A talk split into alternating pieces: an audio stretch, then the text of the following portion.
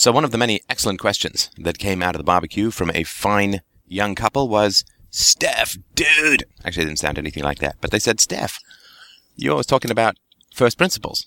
What are first principles?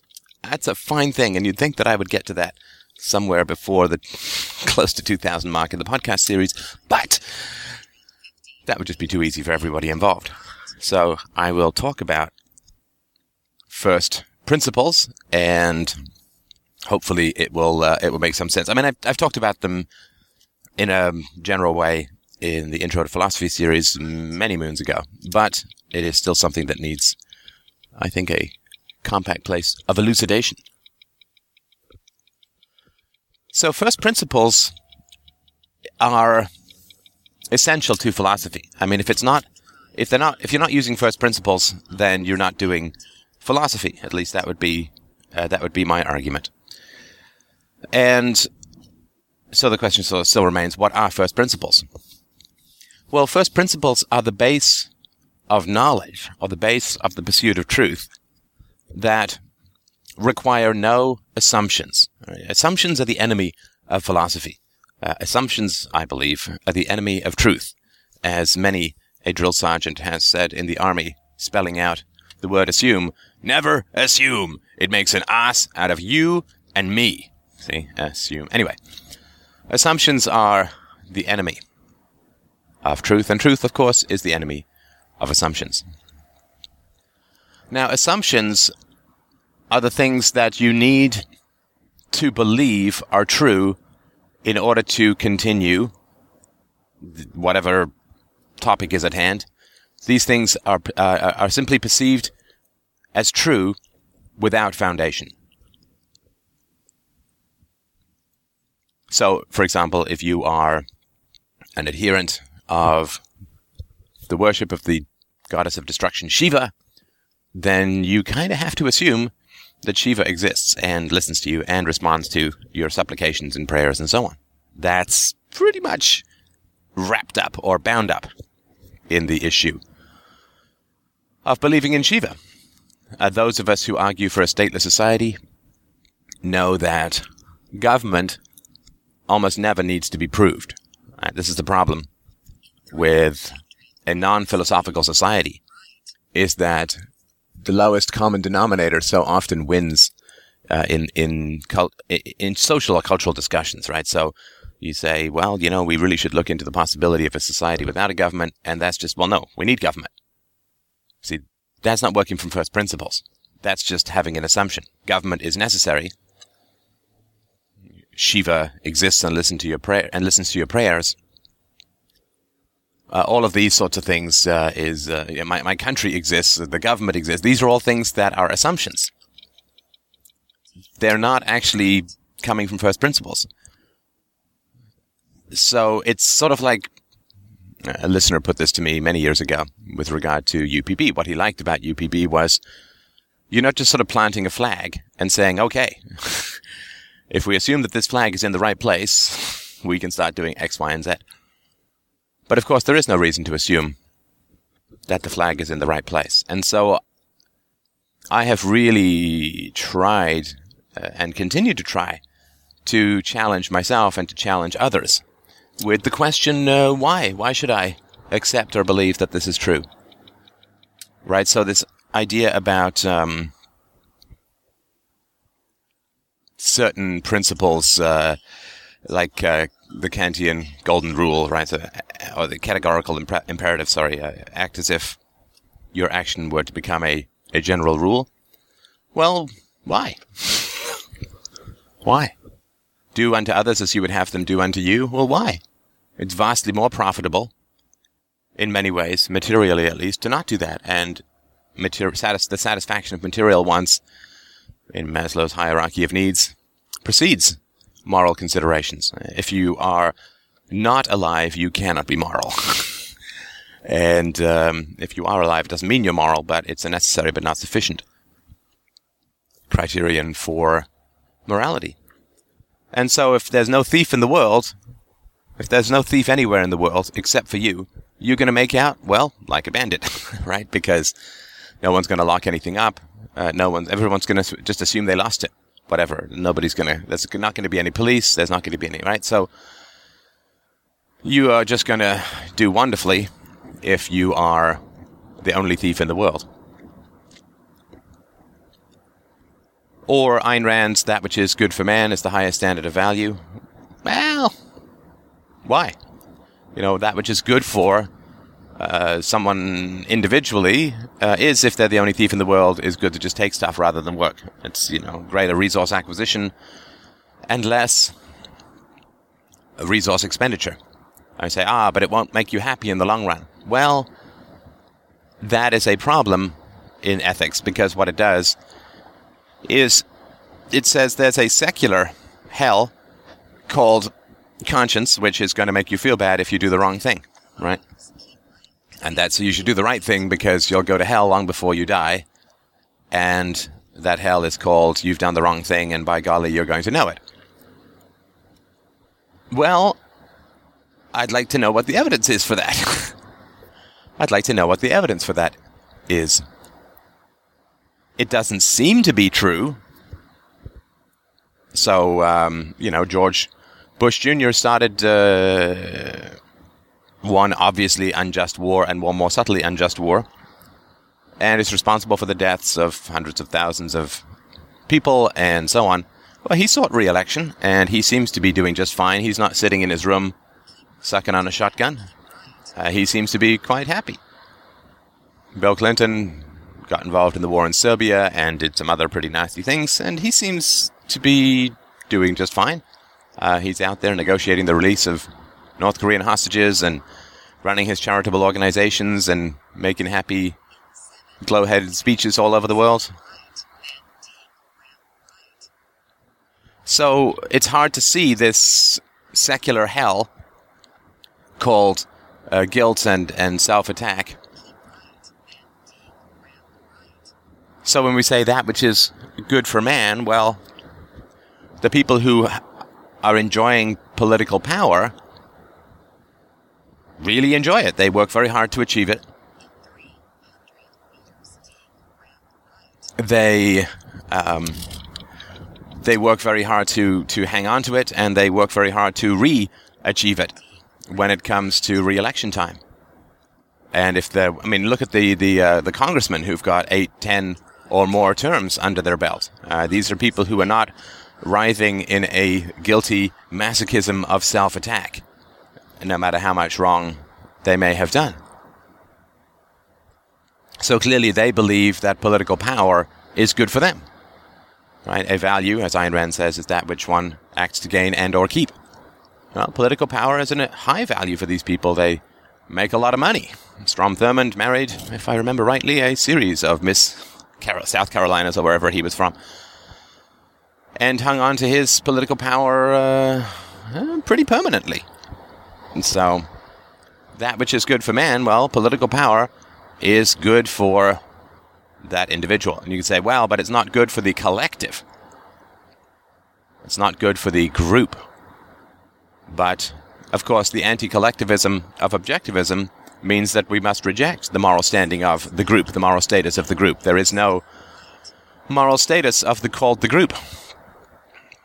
That is somehow different from the moral status of the individual. And so each individual in this situation believes that he is better off by pursuing, achieving, and maintaining political power. And even though some of them may be enormously hated and so on, they they they like it. Now, I mean, I couldn't do it, right? I mean, there's a uh, there was an article. I know, I know, this doesn't sound like first principles, but believe me, we're we're drawing the line around the body. There was an article in the newspaper recently about a guy who claimed to be able to figure out bite marks and identify them with particular individuals and so on. And his testimony was used to convict a large number of people, and the science, such as it was, turned out to be completely bogus. And the government was using this guy to convict people even after he'd been thoroughly, or at least largely, discredited. And um, lots of people were in jail because of this guy, even though his testimony was um, shaky at best and discredited at worst. And this guy kept doing it. And the prosecutors kept doing it, and they kept putting people in jail. Now, I mean, I feel bad if uh, I think for the first time ever, we, the admins, we asked somebody to stop posting on the forum, and uh, and we were wrong. It was wrong. It was a miscommunication, a big, a, a series of errors which we're going to work to rectify. So you know, felt bad, apologized, and uh, fixed the situation. That's pretty minor relative to throwing somebody in jail for. One of the women had a 44 year sentence. It was 10 years in. Imagine how that would gnaw at you if you have any kind of conscience or any kind of soul. But these people don't. So, I mean, this is not supposed to be a big critique of objectivism. I'm just talking about that you have to just kind of accept that which is good for mankind as a whole and in the long run is the highest moral value. That is what defines morality. But why should we accept that? Especially in the case of a um, a pretty compelling, near universal set of evidence to the contrary. Obviously, the royal family is pretty parasitical in England, and I don't think I've seen, I guess, the one guy, Edward, relinquished being king to marry Wallis Simpson. I always want to say Wallace Shawn, but that would be a different kind of wedding. And uh, they don't renounce it. They just hang in there and hang on and keep doing what they're doing. Even though what they're doing is not good for society as a whole. Anyway, so I think you sort of understand that y- you simply can't assume something. You can't say, well, okay, so we got the categor- categor- categorical imperative. Let's assume that and then work from there. No, we can't. Or we've got uh, that which is good for man's life is is the, the valuable, or that which is valuable for man's life is the good. Let's assume that and move on. Well, nah, we can't. We can't if we want to be really rigorous when it comes to philosophy or some sort of pragmatism, uh, that which is good for the greatest number. Uh, well, uh, there's a number of problems with that because that always involves politics, and politics is not the greatest number, but a minority deciding on, quote, behalf of the greatest number. Right? There's no way to have general social policies enacted which provide the greatest good for the greatest number without having politics, because you've got good in there. You've got good, i.e., virtue. And of course, that's a bit of a circular argument to say that we need some sort of utilitarianism as a value, as a virtue, so that we can create the most virtue in society. It's circular, right? Um, I need a knife so I can have a knife. it's, well, it's not really, uh, it doesn't really add anything. And of course, the only way, if you substitute value for virtue, then you can have that. That's called the free market, right? So that which creates the greatest value i.e., that which somebody values, rather than something which is morally good. Something which creates or provides the greatest value for the greatest number, well, that is the free market, but that doesn't have anything to do with politics. In fact, that's always undermined and diminished by, by politics. So this, for me, has been the problem with moral systems. If we assume this as our starting point, then we can build these elaborate mansions called morality. But what I always do is I don't look at the spires, I don't look at the windows, I don't look at the lattice work, I don't look at the roofing, I don't look at the front door or the landscaping. What I do is I look at the base of the house. I don't ask what does the house look like, I ask why is the house here and not over there. And what I've seen is that people either say there is no morality, which is a UPB violation statement, or they say there is morality, but they have built it, built it on a cloud. They've built it in some arbitrary cloud and said, this is the solid ground we start from. And it's pretty hard not to miss that there's no solid ground there. It's just an assumption. It's just an assumption. And unfortunately, this assumption cannot be accepted by anyone with a genuine thirst for a desire for truth. You just, you can't accept an assumption. You certainly can't in the scientific world. Well, I shouldn't say that. When I was um, reading a book on how they solved one of the nastiest equations in the world, there was some equation that people said, well, if we assume this is true, well, the difference, of course, is that it works. and systems of morality that I've looked at don't work. And this is, you know, a little frustrating when you're reading through Aristotle's ethics or you say, okay, well, if we assume that the pursuit of excellence and blah, blah, blah, well, why should we assume that? And this is why morality remains fragmented, and this is why morality appears subjective to people. Because they say, okay, well, if you like living in this house, this is the best house, universally. Well, no, that's not the case.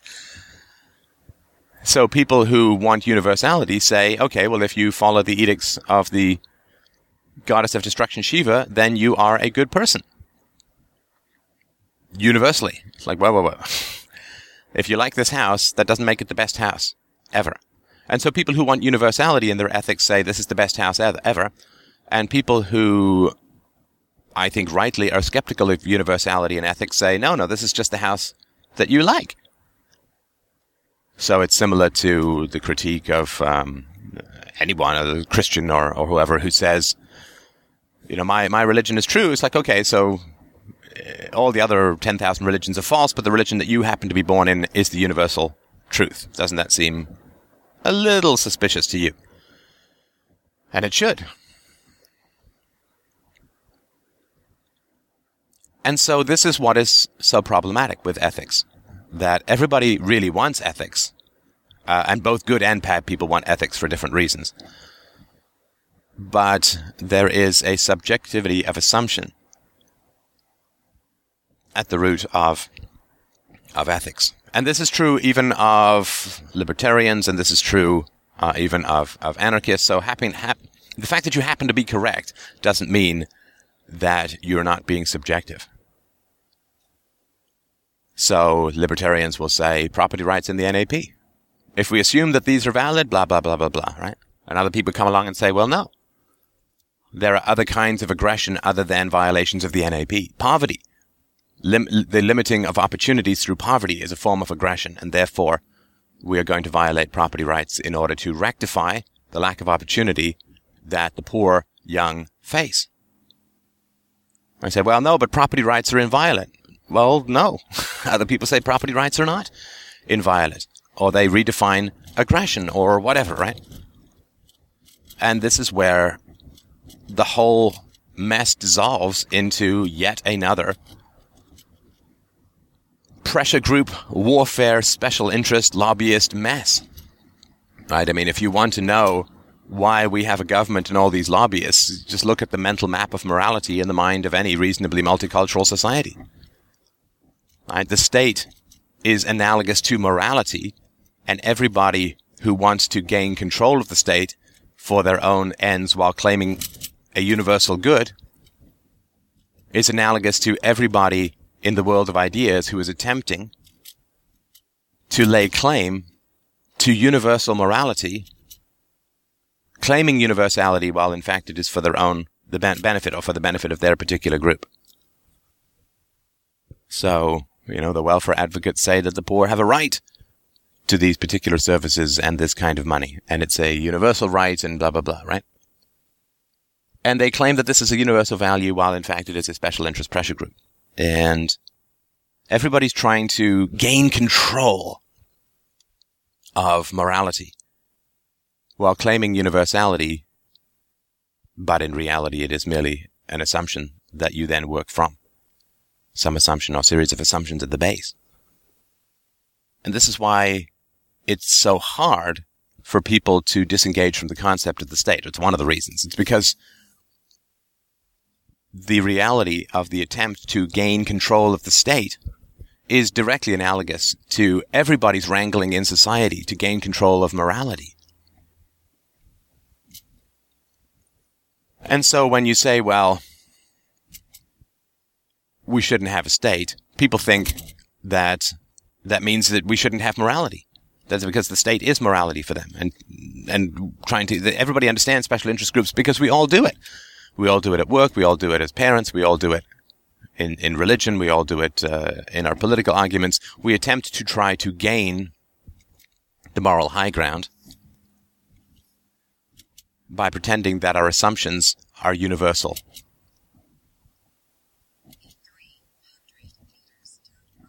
So I'll I'll give you uh, I'll give you an example. So Scott Walker, I think his name is a Wisconsin political leader who has um, attempted to pass legislation that limits the collective bargaining of government employees in the state to wages only.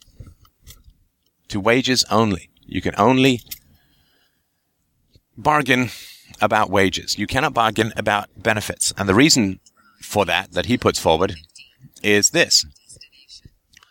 If you are bargaining for wages, then those wages come out of general revenues in the here and now. And therefore, when people vote for or against these particular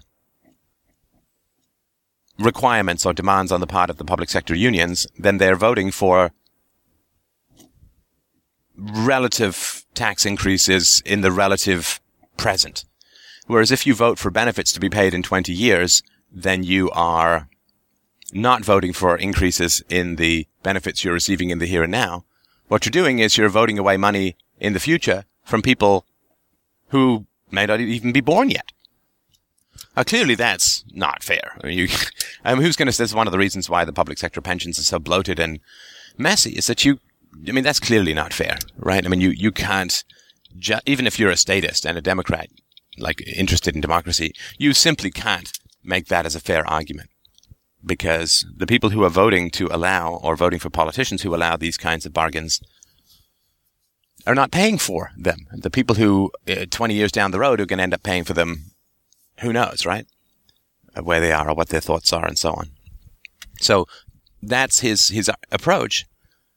But of course, the reality is that the media says that he is voting to strip historical collective bargaining rights from employees strip them, I say, right? Nobody frames it as he is attempting to get people to negotiate benefits that are going to be paid for by those who are also voting in the present, not stealing from people in the future who's Lord knows what we're thinking, what they're thinking or believe. And so everybody's attempting to gain control of the moral narrative of these Wisconsin votes. And that determines or that decides how in the long run it's really going to go. And so everyone's trying to gain control of the state using a kind of moral narrative or sort of some sort of special interest or pressure group or whatever. And in the same way, everybody is trying to gain control of the, of morality. Uh, and so the state is so identified with morality that when you say we don't want a state, people say we don't have morality. And that way, that, that's why people automatically assume that it's going to be, you know, just a horrible war of all against all and so on, because that actually is what morality is in the present. So this is what I mean when I say that the structures within society mirror the structures within our minds. And the structure within society as a whole mirrors the structures that we have in our social environment. So, in our social environment, Again, this is a generalized statement. It doesn't mean everyone, but um, most of us will attempt to gain control of a moral narrative in order to impose our will upon others. And this is not always of malevolent or malicious intent. Society has to make decisions, and if we don't have a rational basis for making decisions, it's not like those decisions don't then need to be made. We just make them according to less rational standards. Well, irrationality is not a standard, but it's a um, a necessity. So, I mean, again, this is why I say we can't change the structure of society until we change the structure of our thinking. And we cannot, if, if we believe that the state is morality, and also that in the absence of the state, evil will preside, then we first need to question our knowledge of morality. And the only way that we can really question our knowledge of morality is to question our moral teachers mm, priests, the parents, the teachers who instructed us on morality and to ask them the basis of their moral reasoning. And if they don't have it, then we're a step forward. Right? The most dangerous thing in the world is the thing that you think you know that you don't know. If you know you if you know something in your and you do know it, that's good. If you know you don't know something, you can go and look it up. But it's the things that you know that are false that is where society stagnates. And the last thing I'll mention about this general idea, which I think is a is a very useful one, is that the one thing we know when we're talking about a stateless society, the one thing that we pretty continually and consistently experience, is that people say that it is voluntary because they don't like the gun in the room. And they say that statism is voluntary, and then we point out that it's that, that if it is voluntary, then we should be free to choose or not choose to participate in it. Then they say, well, no, it's not. It, it can't be voluntary, right? So there's this switcheroo, and that is uh, really, I think, mirrored in the battle between objectivity and subjectivity because there are these two poles in morality. So when people say morality is objective, often to children, it's presented as an absolute and a certainty, and then when the children get older, it's um, portrayed as more relative and culturally based, and so on. And that is the way that things work. So if you are a subject or a citizen, then you are threatened with aggression, and you are ho- it is hoped that you will comply without complaint. But if you do point out the aggression, then it's fogged in a sort of well you can vote and you can participate and you can change the system and so on. I think these two things are quite related. Anyway, so this is sort of an example of what happens in the absence of first principles and the degree to which first sorry in the absence of yeah in the absence of first principles with morality. And so we get we come rounding many many turns we come to the question of, of first principles what be they? Well, first principles are the standards by which no pursuit, without which no pursuit of truth is possible. The first principles are the standards without which no pursuit of truth is possible. And another way of putting it is that they are standards which are implicit, hopefully made explicit, but they are implicit in any pursuit of truth. And they revolve around these self detonating statements that I've talked about before, uh, i.e., I'm going to pray to God to reveal to you that God does not exist. Uh, I'm going to pay you to accept in advance the argument that money has no value. I am going to speak to you clear and cogent sentences, attempting, attempting to establish the proposition that language has no meaning. Uh, these sorts of these sorts of things. I'm going to write you an email, well spelled and with good grammar, arguing that you should not spell well and use good grammar in the communication of ideas. These sorts of things. I am going to exercise self ownership to argue against self ownership. I'm going to hold you responsible for the effects of your actions in terms of argument. This was your argument and it was false using that to argue against property rights, i.e., ownership for the effects of one's actions, ownership of the effects of one's actions. Now, first principles are very tricky, very tricky, because I generally believe there's no particular way to prove this, I think, but I generally believe that ethics, and I've argued this before, but ethics are were invented by bad people in order to control their betters in order to. Uh, uh, ethics is a form of invisible internal mental electrical fence designed to keep you in the enclosures of your farmers. And so, if you can be the only thief in the world, the way that you achieve that is to convince everybody else to respect property rights and then don't respect property rights yourself. You see? The argument for the respect for property rights far more likely originated from a thief than from an honest person. And the reason for that, the reason we know that, is that in every system of morality that has ever been implemented in the world, as far as I know, there are these magical exceptions, right? So, thou shalt not steal unless you're in the government. Um, all can talk, uh, sorry, none can talk to God directly except for this particular class of priesthood. Or, you know, for some parents, uh, you cannot yell at and hit your parents or your siblings, but your parents can yell at or hit you. And these exceptions are the purpose of morality. And by this, I don't mean true morality, I mean morality as a tool of evil.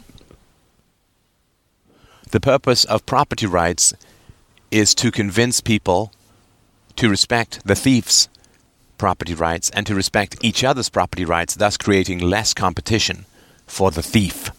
Do you understand?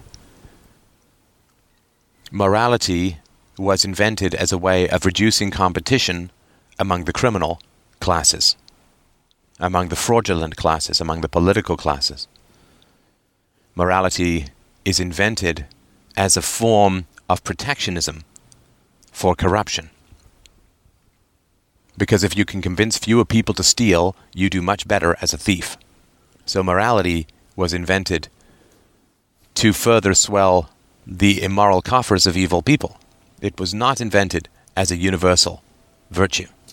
It was only pretended to be a universal virtue to hook into our power of conceptualization, the automatic universalization of our minds. And this is why, when you actually try to truly universalize ethics between parents and children, uh, uh, between priests and parishioners, between rulers and subjects, people look at you like you've just grown a unicorn head out of your ass.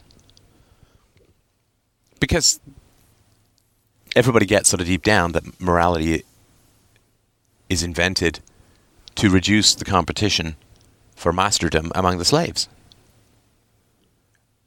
And the whole point of morality is not the universalization, but the exception to that universalization. At least that's in, in the development of morality. So when you actually try to extend immorality to the universality to which it is always claimed to possess, people look at you like, "What are you trying to do? You, you're mad." It's sort of like in the in the mafia, right? You have a loyalty to your own quote family, right? You have a loyalty to your own family and a loyalty to your own hitman. And this is considered to be a value, a moral value, a sort of primitive and tribal moral value. And so if you were to go to the Godfather and you're supposed to say, and you say, listen, we should extend this protection of thuggery to all the rival gangs, he'd look at you like, what? That's not what this is for. That's not what this was created for. That's not what this is invented for. It would be like, well, you don't understand what morality is. You have no idea what morality is. Because if you're trying to actually universalize it, you don't understand what it's for. And that is another example of using first principles, or attempting to use, or pretending to use first principles to create an exception in the moral framework, which creates far greater profits for the corrupt. So, first principles are the things which you cannot argue against, because the very act of establishing a truth preference and attempting to impose it on another contains within it a vast plethora of assumptions which everybody attempts to bypass if they are not being intellectually honest or if they're simply doing or using the habits of existing moral thumbwackery as it has sort of been invented in the past, right? Which is rule plus exception, rule plus exception, rule plus exception. The rule is deemed universal, the exception is unconscious. So, I've gone over a bunch of these arguments before. I just really wanted to start with, with the sort of first principles thing so that people could more genuinely understand what I meant by it and what it really is meant by philosophy at least as far as I understand the term and as I've worked with the term lo these many years, which is no assumptions. No assumptions. No assumptions. We can't plant our flag in some random field and say, this is the best field, everybody has to agree, because people are either going to agree or they're not going to agree. And if they agree, there's not a whole lot of point being philosophical with them. And if they don't agree, then philosophy will not change that kind of philosophy or that non philosophy will not change their minds. It's like I'm I have a Mandarin class and I'm only going to teach people who are already fluent in Mandarin. And I refuse to teach anyone who is not already perfectly fluent in Mandarin. Well, that's a sort of pointless class, right? That's the problem with morality. If people already accept the non aggression principle and property rights, then morality has far less utility for them. The whole challenge is to bring morality into the orbit of people who don't like your moral conclusions, to get them to accept moral conclusions that they don't like. I mean, if they already like them, there's no problem. You can't have a diet book for people who are already eating really well, or a nutrition book for people, or exercise book for people who are already really, really great at exercise. And these, of course, are introductory, an introduction to exercise for somebody who's already excellent at exercise. No, the point of an, ex- an introduction to exercise book is to get people who aren't exercising to exercise. anyway, I think we sort of understand that. So, this has been why. So, if you're drawn towards objectivism, then you'll accept objectivism. But the problem is, what about people who don't like objectivism or who aren't drawn to it, who don't feel the same way about it? Well, those people have a much tougher time. Uh, and in fact, don't. This is why morality has such a tough time spreading, because people are either kind of get it and are into it and accept it, yay, or they're not. In which case, you can't lever them out of stuff because of this. Um, just plant. I plant my flag somewhere else. Sorry, sorry. So, first principles are things like uh, you exist and I exist. So, if you're debating with me, then you kind of have to logically accept that I exist. Otherwise, you're arguing with yourself, and I don't need to say anything, right? And if I don't say anything, you can't blame me. You can only look in yourself, right? I don't get offended by a character in my dream who says something nasty to me. I mean, I guess I could, but that would be kind of crazy. I may debate with someone in my dream, but only because I don't know that it's a dream in the dream. Uh, the moment I realize it's a dream and wake up, or wake up and realize it's a dream, then I am no longer believe I no longer believe that I'm in a debate with someone because the dream is a manufactured and internal reality. If somebody grabs my ass in a dream, oh, I love those dreams. Then I don't uh, attempt to find and slap them when I wake up. So that's something that needs to be accepted. That there is a medium between two minds that transmits the evidence of the senses in some reasonably consistent manner is another thing that must be accepted in order to have any kind of mutual pursuit of truth or relationship based pursuit of truth or debate. Because there is no psychic knowledge that can be transmitted from one brain to another, and therefore all communication between minds requires the evidence of the senses to some degree or another. And so, if you're in a debate with somebody, they exist and you exist, the presence of an intermediary medium that's an awkward phrase, isn't it? Stuff which transmits sense data in some or carries sense data in some form, whether it's touch or sight or sound or the smell-o-rama sniff test of excellence in philosophy. These the intermediary relatively objective reality that transmits sense data must be accepted. Must be. Well, is, is accepted in any sort of debate. I can't talk to you and say there's no such thing as sound. So that needs to be accepted. Another thing which needs to be accepted is the preference of truth over falsehood. Because we don't have debates about whether butter chicken is better than shrimp vindaloo because those are personal taste preferences. So there's some objective medium of truth that it is infinitely preferable for all parties to adhere to, to submit to, to accept. That is also in the nature of a debate. If you're just talking about movies you like, that is not a debate, right? If you're not, if you're just talking about, oh, I liked Room with a View. Oh, I like The Bicycle Thief. I like this about this film. I like this about this film. That's just a sharing of preference and information, and is nice and friendly and good and positive, and is not a philosophical debate.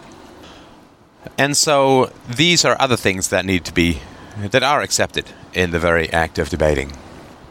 That language is an, is not only the acceptable but the best methodology for communicating about truth is also implicit. You don't use smoke signals and you don't use touch alone or mime to discuss philosophy, you have to use language. So, uh, language is not only the preferred, it is the only preferred way to discuss ideas, and that means that language is not always perfect, of course, and definitions are key, but it means that language must be accepted as the best tool for communication. I would add to that that logically there must be accepted, at least by libertarians, that there is some emotional resistance to the acceptance of simple truths. There must be. Taxation of theft is not complicated. Property rights resulting or deriving from self ownership is not complicated. I mean, there's some aspects of property rights which are complicated, but the actual essence of property rights not not that complicated. Or even if you think that it is, certainly taxation is the initiation of force is not complicated. But it is something that libertarians have been saying for many, many, many, many decades. And it remains a truth almost universally rejected by society. Now, if a simple truth is rejected by the vast majority of society, that is a piece of empirical evidence that needs to be processed by any reasonable thinker. I mean, this comes from my days as a executive in the marketing field of software. If uh, you have the best product and nobody wants it, that's a challenge you can't just blow past. You have to kind of figure out why.